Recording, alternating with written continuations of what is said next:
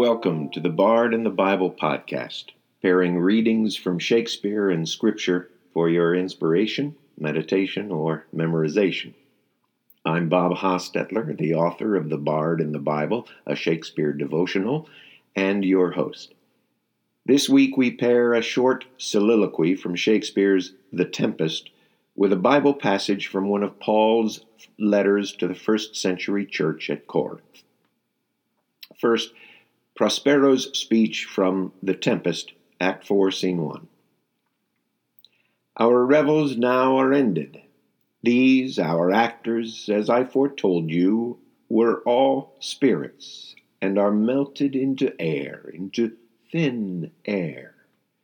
And like the baseless fabric of this vision, the cloud capped towers, the gorgeous palaces, the solemn temples, the great globe itself, ye all which it inherit, shall dissolve, and, like this insubstantial pageant faded, leave not a rack behind. We are such stuff as dreams are made on, and our little life is rounded with a sleep.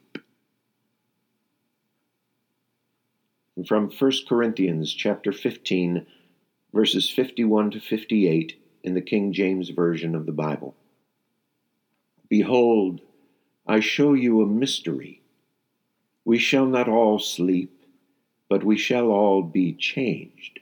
In a moment, in the twinkling of an eye at the last trump, for the trumpet shall sound, and the dead shall be raised incorruptible, and we shall be changed.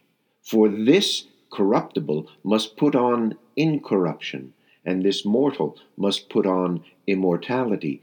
So, when this corruptible shall have put on incorruption, and this mortal shall have put on immortality, then shall be brought to pass the saying that is written Death is swallowed up in victory. O death, where is thy sting? O grave, where is thy victory?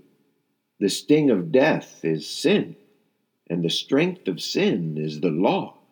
But thanks be to God, which giveth us the victory through our Lord Jesus Christ.